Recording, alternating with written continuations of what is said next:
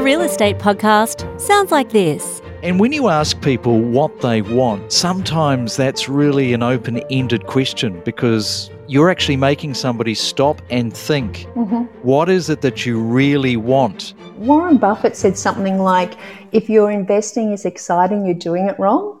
Well, what is it what people want? They actually just want to have the time to do what they want with who they want when they want.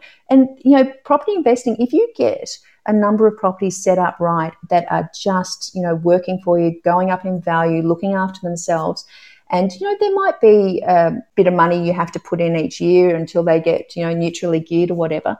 But you know if you set it up right, you can just get on with life, and that's my intent for everyone, so that they can just you know park those investments, they grow, look after themselves while they get on with life. I don't think this should be you know something that makes people wake up at two o'clock in the morning and go, oh my gosh, you know, are they changing the oil in the lounge room?